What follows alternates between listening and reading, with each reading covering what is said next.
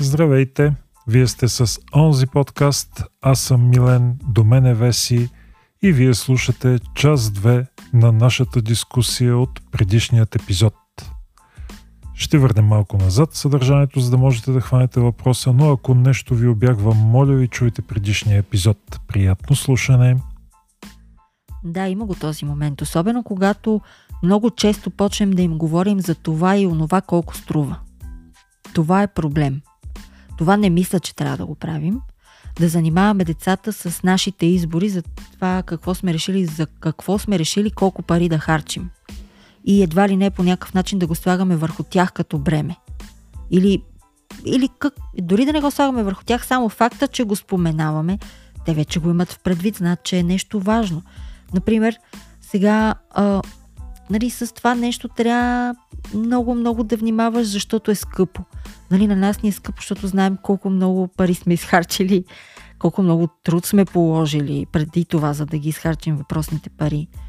И, и тези неща, в смисъл аз чисто така от гледна точка на възрастен човек, абсолютно го разбирам това нещо, нали, но, но пък не съм много сигурна, че това влияе много добре на психиката на децата. Постоянно да ги засипваш с информация кое е скъпо и кое не и кое може да чупи, кое не. Нали? не има, има един такъв малко особен, малко, не знам и аз как да кажа, наистина трябва да има някаква здравословна граница и там при тези неща. Да не се говори постоянно за пари, в къщи, да не се акцентира на тях, в смисъл да не се заражда някаква пък такава нездравословна любов към парите или пристрастеност или каквото и да е. Пак някакъв баланс трябва да има. Да, тук аз съм допускал тази грешка многократно с моите деца. Отчитам го като грешка и съм абсолютно съгласен, че това не е нещо, за което децата могат да носят някаква отговорност. Те са деца, те нямат капацитета да се справят с такъв тип проблеми и ние трябва да подхождаме наистина с много по-голямо разбиране към тях, когато дори прекрачат границите в такъв случай. И от тая гледна точка също мисля, че е много важно едно дете да има редовен режим. Защото това внася всъщност тази предвидимост в живота му и го кара да не се чувства хаотично. Ако едно дете има редовен режим, то знае кое след кога следва и то му дава така една сигурност и увереност и някакво чувство за контрол над нещата, защото знае какво, как ще се случи в даден момент, знае какво ще се очаква от него и му дава възможност да, да има някаква вътрешна подготовка за това нещо, дори чисто психическа като нагласа а не да бъде изненадвано постоянно и постоянно и постоянно и постоянно и в един хубав момент това да доведе до едно така изтощаване от живота и едно отдръпване от него, защото постоянно ти поднася изненади. Изненадите, това е малко като със стреса. Изненадите са много хубаво нещо, когато са не много на брой. Ако постоянно ти се случват изненади нон-стоп, това много бързо може да се превърне в много изтощителен процес, който рано или късно да те накара да буквално да, да, да му обърнеш гръб и да поискаш вече да не се изненадваш толкова много, колкото и да се наслаждаваш на изненадите. Тук мисля, че това е важен момент. Същото нещо и с стреса. Стреса е нещо много положително в живота на човека, когато не е хроничен и когато той се излага за кратко време на този стрес по подобен начин ние изграждаме реакция защитна срещу стреса, приспособяваме се, ставаме по-силни и по-добри. В един момент обаче, когато стреса е нон-стоп и когато стреса е непрестанен, той става изключително вреден. Именно заради това тези ситуации трябва да могат да се идентифицират по някакъв начин и едно дете би трябвало лека по лека още от детски години да свиква да разпознава подобни неща и ако те се случват, то самото да търси начин да не седи в тая токсична среда. Затова мисля, че редовният режим е първа крачка към подобно нещо. То помага на децата да се чувстват спокойни, да знаят какво ги очаква и също води до създаването на усещане за една сигурност и една предвидимост в живота. Ние обикновено нямаме този лукс. Живота ни да е много предвидим Но не е необходимо децата за да знаят за това нещо и от малки да растат с притеснение какво ще се случи с техния живот. Няма нужда да растат в страх. Заради това. Да, така е наистина. Задължително е, мисля, да се създаде усещане за сигурност и предвидимост в живота на детето и тук идва ролите на родителите. Те трябва да са последователни в поведението си, трябва да внимават как общуват с това дете и трябва да му осигурят стабилна среда, в която да живее, за да се чувства и то самото в място, което е стабилно, сигурно, безопасно, за да може спокойно да бъде дете, а не да се чуди как да реагира постоянно на, на заобикалящата го среда. Да, и аз мисля, че режима, най-общо казано на децата, е важен за спокойствието им и за правилното им развитие. Имала съм моменти, в които така доста съм пренебрегвала режима на детето и по-скоро съм оставила нещата малко така в една свободна форма да се случват. А, нали, когато тя иска някакви неща, когато му дойде времето и така нататък. И наистина съм забелязала, че а, доста по-продуктивно и доста по-спокойно се чувства детето, когато, когато има някакъв режим все пак. Аз съм, между другото, аз съм твърдо против строгите режими. В смисъл такъв, наистина да имаш някакво времево разписание, ежечасно, ежеминутно, за всяка една дейност от живота на детето и това нещо да се спазва до последната буква. Мисля, че трябва да има все пак някакъв вид свобода. Нали, не трябва то да е свободия, не трябва постоянно да, е, да има пълна пълна неорганизация и да се случват нещата, нали, което както завари. Но със сигурност и не съм фен. Аз лично, просто моят типаж е такъв. Нали, има си хора, които, които на тях пък това много им помага и много им допада и на тях им носи спокойствие и удоволствие в живота. Но на мен лично това по-скоро е нещо, което ме напряга. И по детето ми съм забелязала, че и тя обича да си има така свободно време – което тя да си решава какво да си прави. Например, как, кога точно да яде, дали да е в... Не сега сервирам обяда в един и половина и край. Само тогава яде. Когато е на училище, естествено така се случват нещата. Там няма как. Всичко е под час. Но когато е вкъщи, по-скоро предпочитам да й дам свободата да, да избере някакъв диапазон. Нали, в някакъв диапазон да избере тя кога да, кога да хапва, кога да си играе. А, например, сега трябва да пише домашни, но сега точно не е в настроение да пише домашни. Затова и давам първо малко време свобода за нейни си занимания, каквото предпочита тя. Най-вероятно някои родители сега ще кажат, мале, мале, какво говориш ти? Тази не я слуша главата и така нататък. В смисъл, аз съм, окей okay с абсолютно всички критики по адрес, по мой адрес. И а, така, че няма проблем за това. Но аз си казвам честно, че просто строгия режим не е моето и не ме кефи, не ми доставя по никакъв начин необходимата, необходимото спокойствие и абсолютно никаква свобода не ми дава, което аз може би може би все пак имайки в предвид зодията ми близнаци, аз а, тотално не обичам всякакви рестрикции. И може и това да има някакво значение, не знам, все пак всеки човек си е различен. Та, да в този смисъл да обобщя, нали, че наистина там за мен също е по-скоро така въпрос на, на моменти. На моменти трябва да има малко по-строг режим, ако трябва да се случват някакви неща задължително. Когато са почивни дни, съм против строгите режими и часовото разпределение на заниманията на децата. Да, но това малко може да изиграе така ролята на нож с две острията. В крайна сметка цялото общество се движи по някакъв график. Ти си записваш час за нещо. Урок, доктор, изпит, прием, как, каквото и да е. И ти се движиш по график. Градският транспорт се движи по график. училищата са по график. Прожекциите на кината са по график.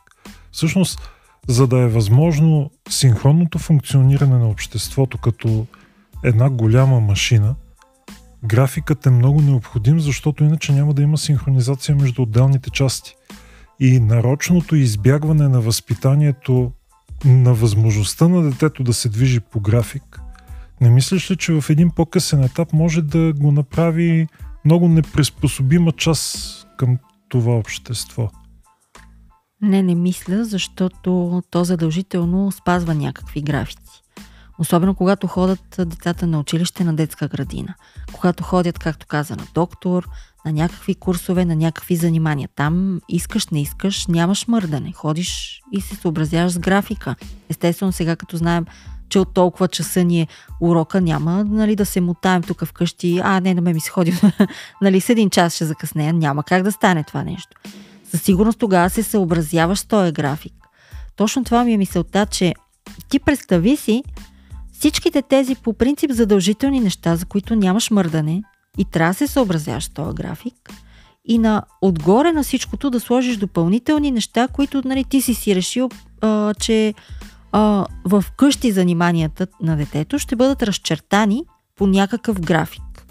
Защото а, то строгия график на децата точно това представлява. Да, да сложиш всяко едно занимание, всяка една дейност под някакъв час, под някакъв а, някаква форма да го сложиш, например да е сутрин, едното е сутрин, после е едното е вечер, другото след обяд и така нататък. Да, да в този смисъл аз а, мисля, че и не само мисля, аз вярвам, че децата трябва да имат свобода някои неща сами да определят кога да си правят и също така тези задължителните неща, които не можем да ги избегнем, да не са от сутрин до вечер. В никакъв случай. И събота и неделя, нали, и почивните дни. Сега имаме достатъчно много занимания и уроци през седмицата – така че събота и неделя е хубаво да нямаме, ако имаме такава възможност. Ако не да са да не ни заемат пак целият ден, защото те тия деца няма кога да почиват, няма кога да са деца, няма кога да играят, кога да си общуват, кога да се занимават с техните си детски дейности и занимания, каквото и да включва това в дадения момент от развитието на детето.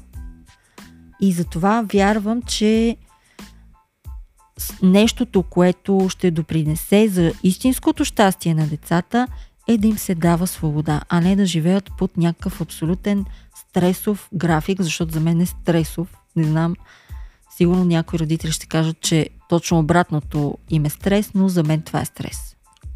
Ами аз това, което чух от тези, всъщност пак е график, просто с а, почивни предвидени в графика, което не променя факта, че е график. И то е стрес само ако го направиш стресово. За мен едно дете, ако знае кога са му часовете за игра и кога са му часовете за почивка, кога са му часовете за учене, има структура в цялото това нещо, то ще знае и кога се очаква от него да се правят тези неща и няма да се съпротивлява само защото в момента чувства нежелание да го прави. Докато децата ако ги слушаме тях какво искат и какво желаят, те постоянно ще ядат шоколад и бомбони, няма да си мият зъбите и няма да се отлепват от екраните. Което ние знаеме, че това не е много здравословно. И поради тази причина тук идва и ролята на родителя. Аз мисля, че ние трябва да им дадем някаква възможност да свикнат с структура в живота си, защото ако сега растат неорганизирани, като възрастни те няма да имат механизма самите те да се организират а тогава няма да имат мама и татко за трамото си, които да, да внасят тая организация. Ако сега, например, детето трябва да се събуди рано сутринта и то е сънено, не му се става, може да си позволи да се влачи, докато ти го облечеш, нагласиш, приготвиш за излизане и така нататък, и докато излезеш на време, за да си хване съответния там час за нещо, било то за училище, било то за нещо друго – то когато порасне няма да има такъв човек, който да направи това нещо за него. И ако от сега не свикне с задължителните неща, че са задължителни, за да може то самото да се ги наложи, ти реално всъщност не му правиш никаква добра услуга, защото то като възрастен човек няма да може да се справя с тези неща. То ще свикне с идеята, че те не са задължителни, защото в момента я няма мама да ни кара да го правим. И това изгражда една много така токсична зависимост от родителя. Не мислиш ли? Не, не мисля. Не мисля, пак ти казвам, аз съм на обратното мнение, че по-скоро трябва да се дава свобода на децата в моментите, в които можем да си го позволим, защото пак казвам, то е ясно, че на училище трябва да ходиш на време. Ти, ти нямаш избор. В един момент от живота си винаги спазваш някакъв график. И според мен тези задължителните графици, които ги спазваме в живота си, включая детските задължителни графици, а, те са достатъчни, че да възпитат все пак някаква култура в децата, че трябва да се спазват времеви граници за някакви неща. Но, нали все пак темата ни беше за щастието на децата. Аз не вярвам някое дете, което е претрупано с задължения и занимания Момент. от сутрин до вечер, да е супер щастливо. Не го не вярвам. говорим просто. за претрупване. Говорим за графици. Графика днеска може да включва една единствена точка. Не говорим за претрупване и претоварване на децата. Говорим за внасене на ясна структура. Днес графика целият ден може да е игра, мотане, почивка. Важното е обаче, че го има като график и детето знае, че това е планирана дейност. Нищо повече. Не е, говорим за това да наредиш 10 точки в графика на детето за днес. Ето, това ако е график, нали смисъл да имаш свобода график по е- цял ден, значи аз съм окей okay с графиците. Ма Аз не, съм също против... е график. Това е предвиден график. Ти, когато предвидиш ден, в който детето да е свободно, то е свободно по график. Това пак е график. Ами аз по-скоро визирах а, съвсем различно нещо. А, тези родители, които а, наистина правят графици на децата си за всеки един час и всяка една едва ли не минута от ежедневието на децата си. Не, това е отвратително и е излишно води до претрупване, преумора и чувство за невъзможност за справяне. То възрастен не би се оправил с подобен Абсолютно. график. Абсолютно. Да и аз си мисля, че а, по този начин ти не му даваш никакъв контрол на това дете. В смисъл, никакъв механизъм не му даваш да се справя с въпросните графици в бъдещето му. Как, какъв е този механизъм? Ти му изимаш какъвто и да било контрол и му казваш сега върши това, след малко върши това, след малко това, след малко това. Аз не виждам, първо, че това дете не го виждам щастливо по този начин, второ, че не виждам как изобщо ще му помогнеш за бъдещото му справяне с такава ситуация. Е, тук грешката може би е моя. Ето това е живо доказателство, че... си говорим на различни езици, и Марс и Венера. Точно така, на различни езици. Абсолютно нещо различно имах в предвид. Под график за мен е яснотата какво ще се случи на другия ден. Дали това ще е свободен ден за детето? Това е планиран свободен ден за детето, също е график. Дали сутринта трябва да станем преди 11, за да можем около 11 да сме готови за разходка в парка или планината? Това е график. Ние правим план. Дали сутринта ще играем, след обед ще се подготвим за училище, защото е неделя? Това е график. За мен това е график. Тук не говорим за това първите 30 минути ще си в туалетната и ще се занимаваш с миене на зъби, миене на очи, обличане и така нататък. Следващите 30 минути ще си правиш закуска, после ще ядеш нали, някакъв бесен микроменеджмент. Аз също не вярвам в микроменеджмента. Не го вярвам и на работното място, че е ефективен, защото за да упражнява някой микроменеджмент върху друг човек, той трябва, ако трябва наистина да е ефективен, той буквално ще върши дейността на другия човек.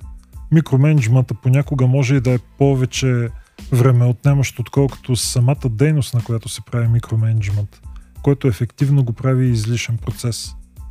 Да. И ако даден човек има нужда от микроменеджмент, за да върши дадена работа, ако направим едно отклонение от темата, да се върнем на работодатели и служители, той е човек не е подходящ и той изпада в остра длъжностно несъответствие. Просто няма какво да прави на тази длъжност.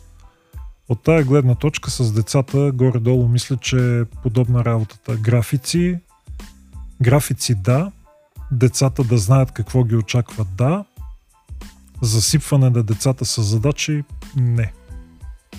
Никога не съм имал подобно нещо в предвид. Да. Ами добре, стигнахме някъде, някъде по средата. Ще си стиснем ръцете. Как беше? Agree to disagree. Нали? Абсолютно, да, да. Не, в никакъв случай не е нужно да се съгласяваме и да стигаме до някакъв консенсус. В крайна сметка, всеки човек си има някакво мнение и си има право да си го отстоява, нали така? Точно така. Добре, да продължим тогава напред. Има и други фактори, които не сме споменали. Например, има, има. Всеки един родител трябва да дава възможност на своите деца да се изявяват и да се развиват.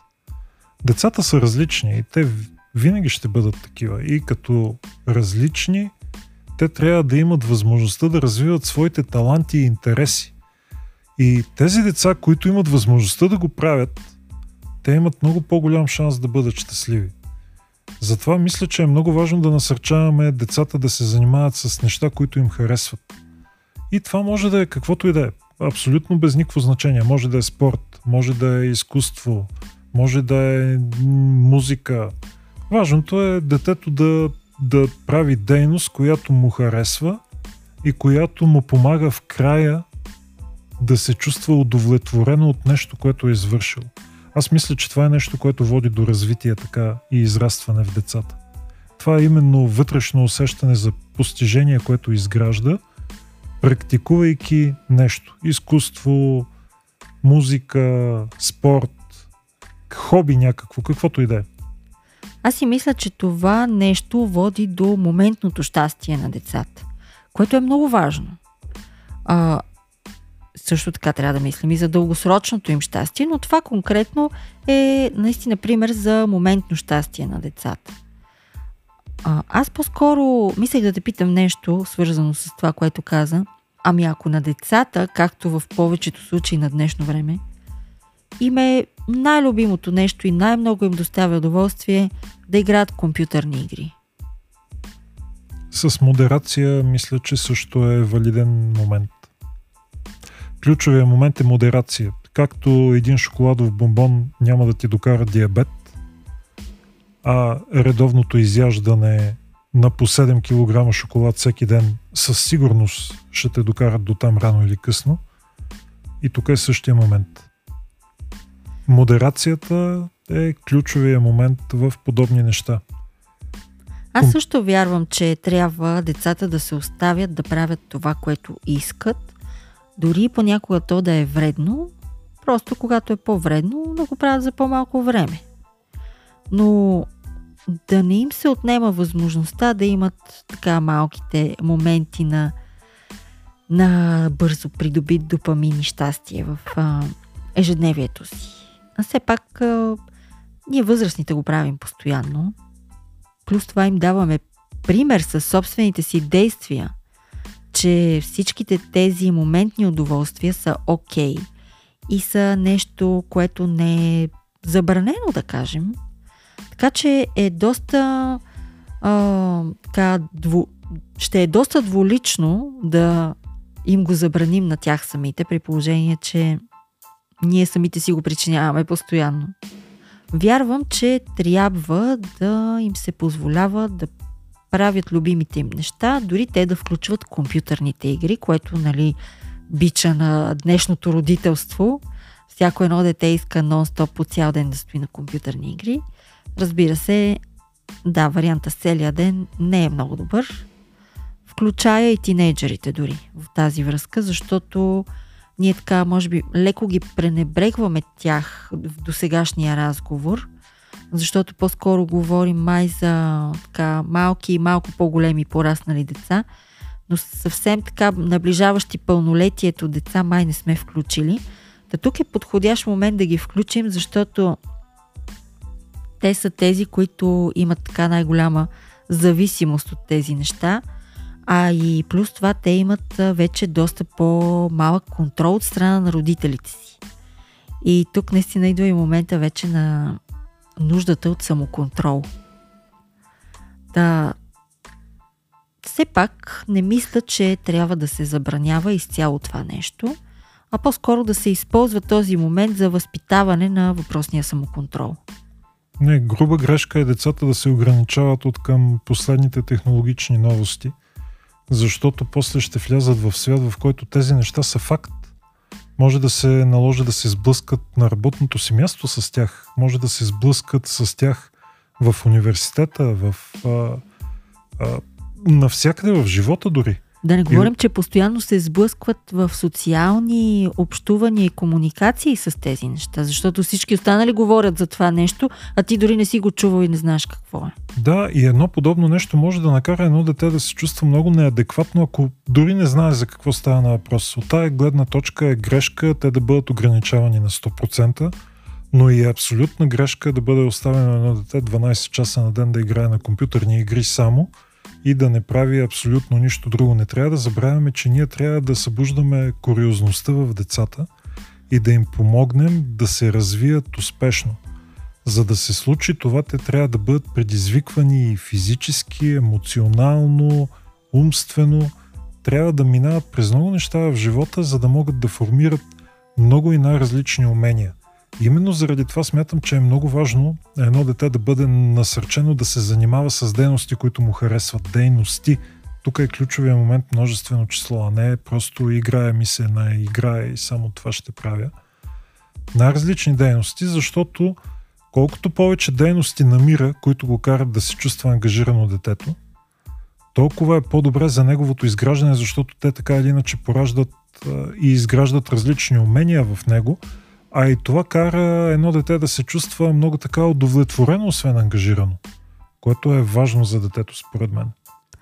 Аз искам да засегна тук една друга тема, която мисля, че е свързана много с тази, за която до сега говорихме. А, тя е всъщност, че децата, за да бъдат щастливи, трябва да имат правилните модели за подражание в живота си. И това включва не само хората, с които общуват на живо, не само членовете от семейството си, ами и тези, на които наистина искат да подражават, наистина искат да приличат. И те от едни години нататък, нали, след, да речем, 5-6 годинки, даже и понякога от по- още по-манички, вече това не са родителите, а са други личности, които са видяли някъде, да речем или на живо, или както в повечето случаи в днешно време, някъде в интернет. Има някои хора, които ги възхищават, възхищават ги нещата, които те правят, дейностите, които извършват, начина по който се държат, начина по който говорят.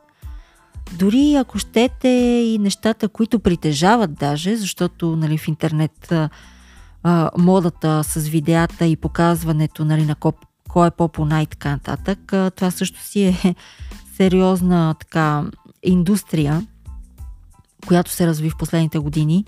Та, така че те всичко виждат, всичко попиват и наистина харесват си някакви модели на подражание и почват да ги следват. Та, така че какво мислиш ти на тази тема с моделите на подражание? Много е важно да е положителен модел. За съжаление, мрежата е страшно място. Там има много лоши примери. И смятам, че тук това трябва да става с родителска модерация. Защото малчовците са способни да възприемат някои неща за чисти монети, които нямат общо с реалния живот. Те нямат опит, който да ги предпази, нямат този филтър. И тук смятам, че съдържанието трябва да бъде проверено от родител за да не стане грешка.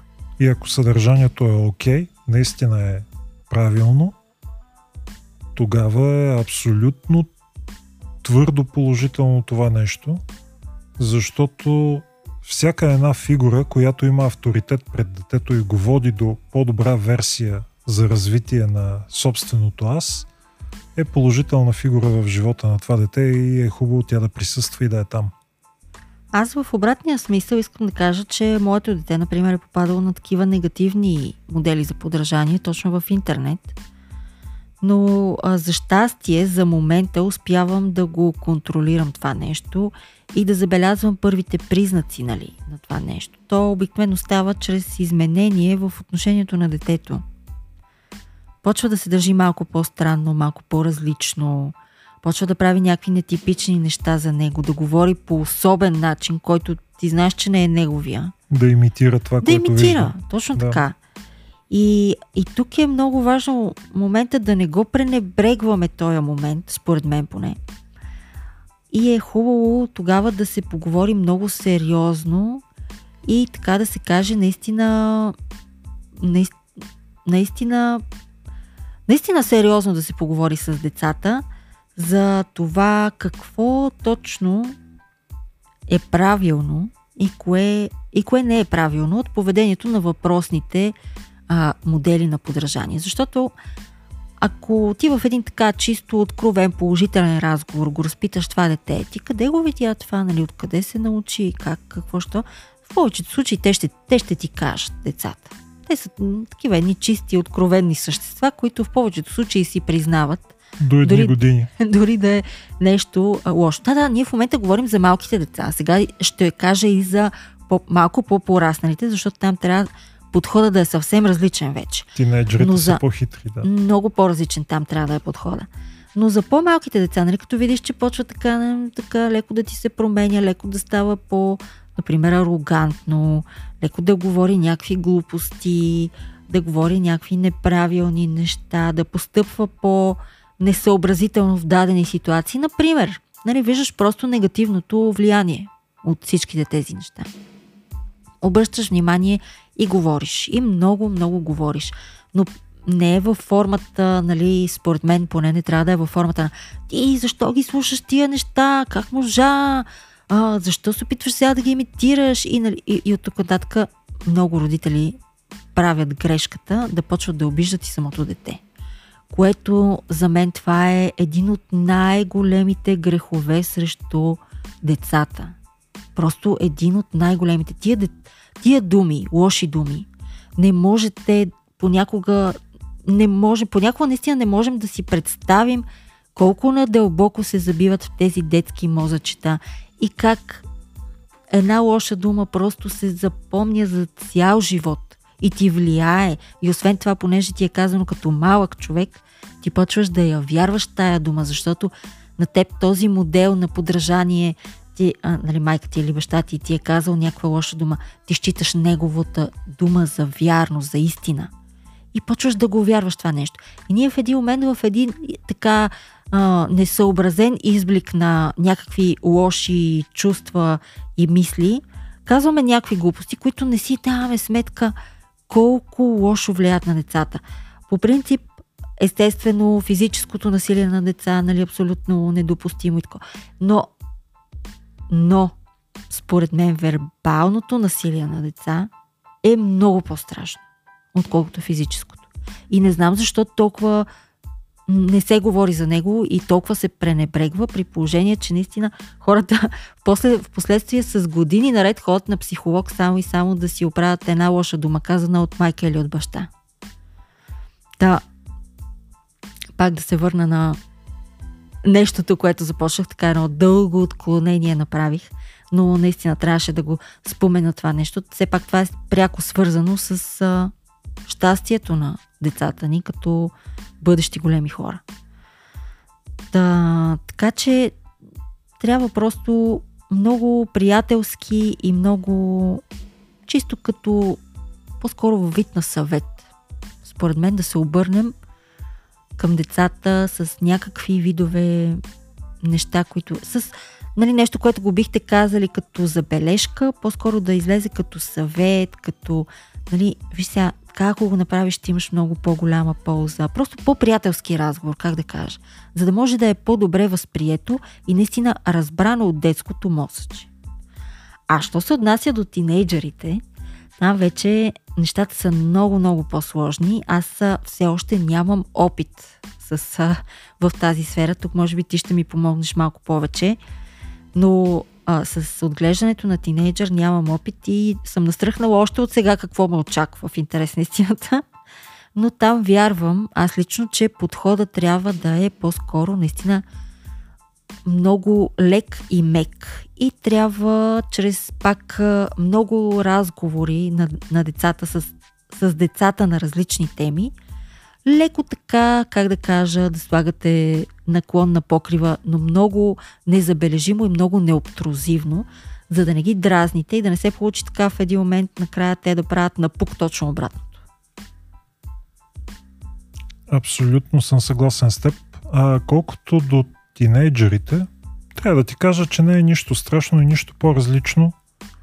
Един малко така осъзнат факт е, че всички творби на тема ужаси, филми, книги, литература са създадени от а, автори, които в даден момент са имали деца в тинейджърска възраст. Така че нищо страшно не те очаква. да, да бъди спокойна, не се притеснявай, ще е ужасно. не, шегон се. Това е, може би, неподходящ опит за шега. Аз си падам по такива. Не ми се получава всеки път, но за сметка на това съм ентусиаст. И не спираш да се опитваш. Важно той човек да не, така да не изневерява на себе си. Нали? Ти си го не можеш, но пък щом ти харесва, Точно нека да си го не можеш. Да, от тази гледна точка, да, тинейджерите са един различен вид. Той е малко по-различно от, от, от нас. И Да, от хората е по-различно, наистина. аз си спомням аз какъв тинейджър бях. В предни епизоди на подкаста съм разказвал. Доста гневен тинейджър бях. Мислех си, че знам всичко, мога всичко и всички около мен са се объркали. И трябваше така доста време на осъзнаване да мине, за да мога така в а, следващите години да, да се усети колко много съм бил грешен за някои неща. И тук мога да съм само благодарен на семейството си и на познатите си, че са ме изтраяли през този период. Защото определено за тях е било предизвикателство. Да, аз пък а, си бях някаква такава мечтателка, просто си живеех тотално в моя свят, който нямаше много общо с реалността. И това, между другото, си беше не само в тинейджърските години, а и след това доста време. Бих казала, че между другото, а, това е по-скоро един от моите не чак толкова лоши черти, защото отчасти дори до момента съм си запазила така тази една леко мечтателна особа. Лошо няма. Хубаво е човек да може да мечтае. Скъпи приятели, това е краят на част 2 на нашата тема по онзи подкаст. Аз съм Милен, с мен беше Веси и очаквайте скоро част 3. Благодаря ви, бъдете здрави!